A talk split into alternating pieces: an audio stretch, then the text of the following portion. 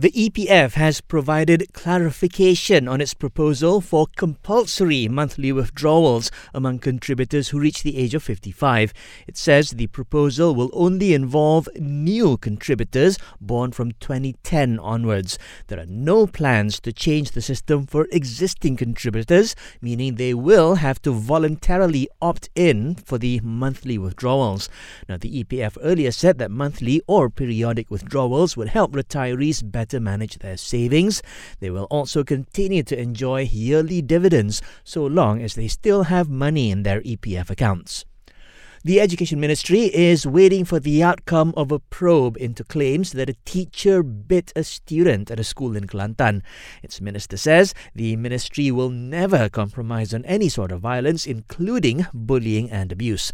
Now, recently, a woman said on social media that her son was too scared to go to school after he was allegedly bitten by the teacher. She also claimed that several other classmates were bitten as well. Employers have been reminded they will face repercussions if they block their workers from voting in the upcoming state elections. The HR ministry says those doing so will face a maximum penalty of one year's jail and a 5,000 ringgit fine. It adds workers who need to travel long distances to vote are entitled to take annual leave. Workers who are denied their right to vote can lodge a report with the Election Commission. The Malaysian Examinations Council says last year's STPM candidates can start collecting their results on Thursday.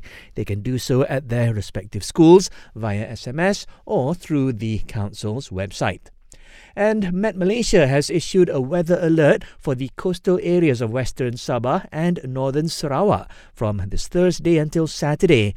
During that time, the areas will experience heavy rain, thunderstorms, and strong winds.